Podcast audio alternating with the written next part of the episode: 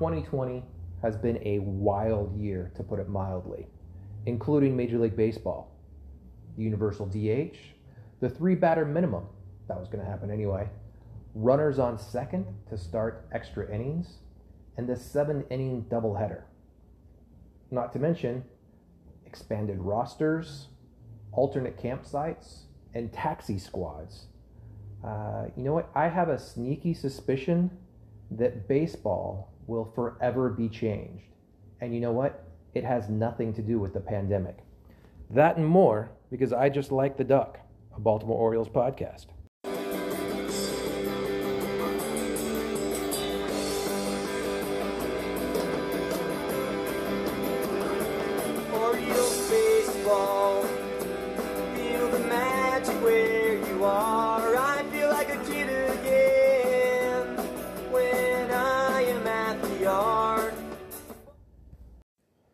So this could be a long one, and uh, most likely we'll cut it off and, and just make it a series. We'll uh, we'll come back next week or whenever I have time, and as randomly as I release these, uh, we'll keep talking. But uh, look, the CBA for the Major League Baseball and Major League Baseball Players Association is looking to expire. Uh, by all accounts, the ugliness that we saw when the players union was looking to negotiate with the owners during the 2020 season, it was just a nightmare scenario and really just a sneak peek of what's going to happen with the collective bargaining agreement that expires in 2021. All indications, my best guess, uh, another strike. Uh, I just can't see a path forward uh, for the two parties to come to an agreement. They're just so far apart on, on where they want to be. Look, back in 1994, the players went on strike because the owners wanted to mandate a salary cap. And look, to be quite honest, they found a way around that. And, and that's going to bring us to our first topic of discussion today. Is the luxury tax a salary cap? Well, yes and no. Yes, in the sense that many teams want to avoid the additional cost, which incentivizes them to stay under a spending line.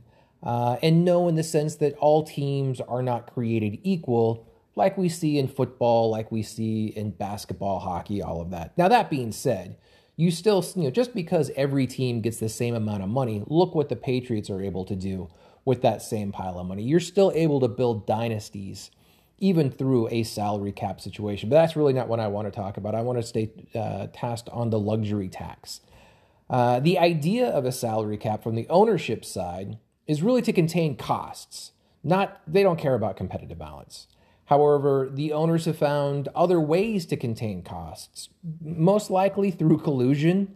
Uh, some could argue, uh, but really, there's just no longer a need for salary cap as it was previously discussed back in '94. Teams can't pay draft picks whatever they want. Um, teams can't pay Latin American players whatever they want. Japan or Korean players, there's a limit unless a player is essentially a vet. These are all ways in which uh, the league has structured it such that uh, there's no need for a salary cap. There's limits on how much each team can spend. Uh, minor league players essentially get paid peanuts. They actually went to Congress and approved that. Uh, they don't have to pay any of the development costs of these players up until the point that they reach the major leagues. Um, they also went out there and just simply cut a lot of the minor league teams. Uh, we'll have a whole uh, discussion on that coming up, but essentially going from 160 to 120 teams. Wow, that's a big chunk of players that are no longer getting paid, even though they weren't getting paid that much. But also uh, coaching staff, personnel, trainers, everything else that goes with uh, the associated resources for managing baseball players. And then it comes to the uh, you know the idea of free agents. Look, they really just kind of stopped paying free agents in this new world of sabermetrics, data analytics. Uh, it was you know clear for them to see that hey, why would I pay an Adam Jones when I can simply bring up an Austin Hays and a Cedric Mullins? that just makes more cost beneficial sense. Not only that, uh, the, the war differential is not going to be that great. Uh, and then it also goes into the whole fact of, you know, hey, plus we're in a rebuilding process. Why would I sign a free agent, which typically is going to mandate uh, a multi year deal? Previously, five, six, seven years, upwards of 10 years that we sometimes see. When look, by the time these guys get to be free agents, they're past their prime. They're now 31, 32 years old. Why on earth am I going to pay that much money for a guy who's on the downhill of his career? So, look, back in 1994, the owners really tried to demand a salary cap, and that led to a players' strike. And ultimately, the owners caved because they, they started to see some of the ways that they could really cost, uh, cut costs and make sure that this was beneficial for them. So, based on the above, on the cost cutting tools that we talked about, the owners really increased profits, you know, for eh, now again, 2020 with exception, uh, baseball has, has been pretty lucrative for the owners, while the players' salaries roughly stayed the same since that same period. Uh, when you look at the average salary of players, uh, it, it's essentially been maintaining, while the teams, now again, uh, a lot of this they, you know, contend to, especially this year in this 2020 negotiation as they were trying to figure out how to play a truncated season said, "Oh, look, it's it's really not as lucrative as you think it is." And then, of course, uh, the pandemic comes. So when we're moving into 2021 for negotiations, all of these things are going to come into play. The owners are going to say, oh, "Look, no ticket revenue, no parking revenue, no concession stand revenue." Hey, you know those concerts that we used to have when you guys were out of town? That's gone events that we used to host while you guys were out of town or during the off season, that's gone. Not only that, TV ratings went down, uh, which really kind of blew my mind. But uh, as a baseball fan, I just assumed that everybody that was watching before would be eagerly watching again. But that really didn't happen. The TV ratings went down, and, and possibly that's just a symptom of uh, the way that we capture data regarding TV ratings. More people are watching through an iPad or on a computer. And yes, uh, the blackout uh, issue with Major League Bo- uh, Baseball causes a huge problem. And again, as it becomes more and more accessible, more and more people seek pirated broadcasts to watch these games. Not only that, and then last but not least, merchandising went down. Not the same amount of people are buying t shirts, hats, jerseys, everything else. One could argue that it's uh, a result of the economy being tightened a little bit, but also when you're not going to games, you don't need a new jersey to wear. Do I need my, my, my Ryan Mountcastle jersey to, to go out to the ballpark? Or, you know what? I'll just keep wearing my old Manny Machado. Uh, who's to laugh at me? But, uh, but you know what? There was more money and expanded playoffs. Uh, not only that, a whole lot of le- uh, less money spent on drafted players. Instead of the crazy 40 rounds that the Major League Baseball usually has, it was reduced down to five rounds. Uh, and those minor league baseball teams that we talked about, they were canceled. They really didn't get paid at all. Now there was a whole, um, you know, boohoo stories of minor league baseball players that weren't getting paid uh, anything at all. And Major League Baseball said, "Oh, we'll, we'll we'll pay you a little bit, but you know, uh, you know, cash is tight right now, but really uh, there was little to no costs uh, that were allocated to the minor league baseball teams. Speaking of minor league baseball, uh, Major League Baseball just absorbed them. So, what does that mean? Well, minor league baseball is is really only about the players, coaches, trainers, and, and those personnel.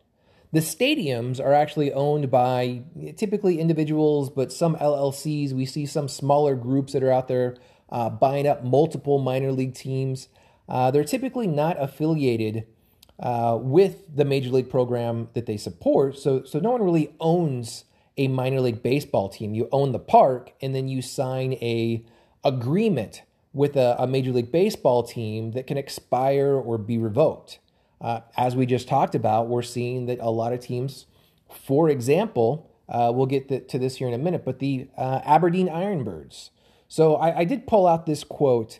Uh, you, as a minor league team owner, are responsible for front office personnel, sharing the expenses of bats, balls, transportation, and most importantly, supplying a stadium that meets approved standards. Essentially, Major League Baseball provides the team and you provide everything else. So, really, that just means that for Oh, so as we look at the reduction in minor league baseball teams, again, from 160, base, Major League Baseball wants to get that down to about 120. So that means about four affiliated minor league baseball teams per organization. For the Baltimore Orioles, the AAA Norfolk Tides, the AA uh, Bowie Bay Sox, we've got high A, low A, plus the team owned and operated rookie leagues uh, and the Dominican Summer League teams will still go on. Those are actually owned by the team. So missing out for the Orioles is the Aberdeen Ironbirds, which is the uh, short season A League. Coincidentally, that's the team that's owned by Cal Ripken himself. Uh, and I think it's like Cal Ripken LLC. Um, so if Major League Baseball wants to get a better, uh, and, and, that's one of the things that, that by contracting the amount of teams, Major League Baseball wants to have a better geographic fit. I think the model that they really like is with uh, the Baltimore Orioles, where you have all of the teams in an area. You get to know the teams, you get to know the players. Unlike the Dodgers, who have the Oklahoma City Dodgers in Oklahoma and the Tulsa Drillers up in Tulsa, Oklahoma.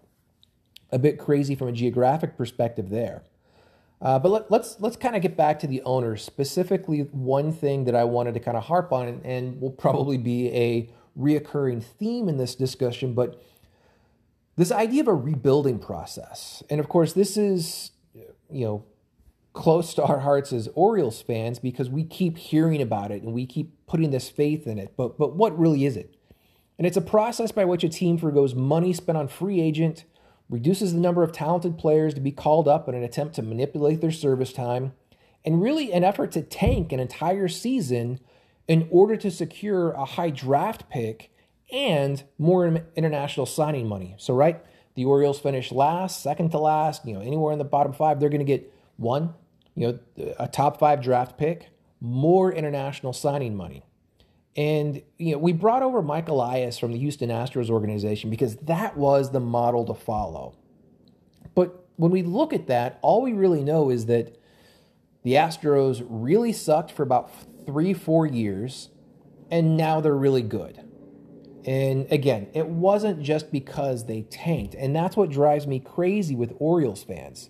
Let's let's go back to when they're losing really w- was horrible. Starting back when they I think, finished last in 2011. Well, in 2012, their number one draft choice, number one overall, was Carlos Correa. Obviously, that has paid off in spades. In 2013, they again had the very worst record, uh, had the number one draft pick, and chose Mark Appel. Does that ring a bell with anybody? I had to go look it up. And essentially, he flopped and he's out of baseball okay, you get a bad one every now and then. In 2014, they again had the number one pick and took Brady Aiken. Anybody out there know who that is? No, he was essentially unsigned uh, and is still has yet to make his major league debut. Now in 2015, the Houston Astros did slightly better. Uh, they weren't the dead last team, but they were second to last and had the number two pick and used that on Alex Bregman. So from 2012 to 2015, where they had one, two, three, four, you know, one or two pick, number one or number two picks, and they came away with Carlos Correa and Alex Bregman, obviously two great players.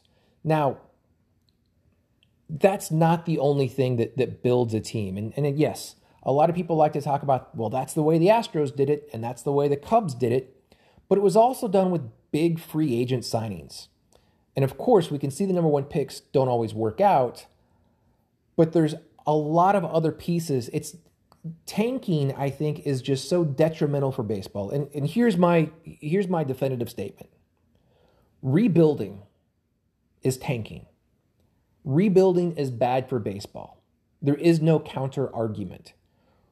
When you have no intent on winning games, when you're not putting forth a competitive team, that's bad for baseball. And there's ways to fix that. So we're going to get into that.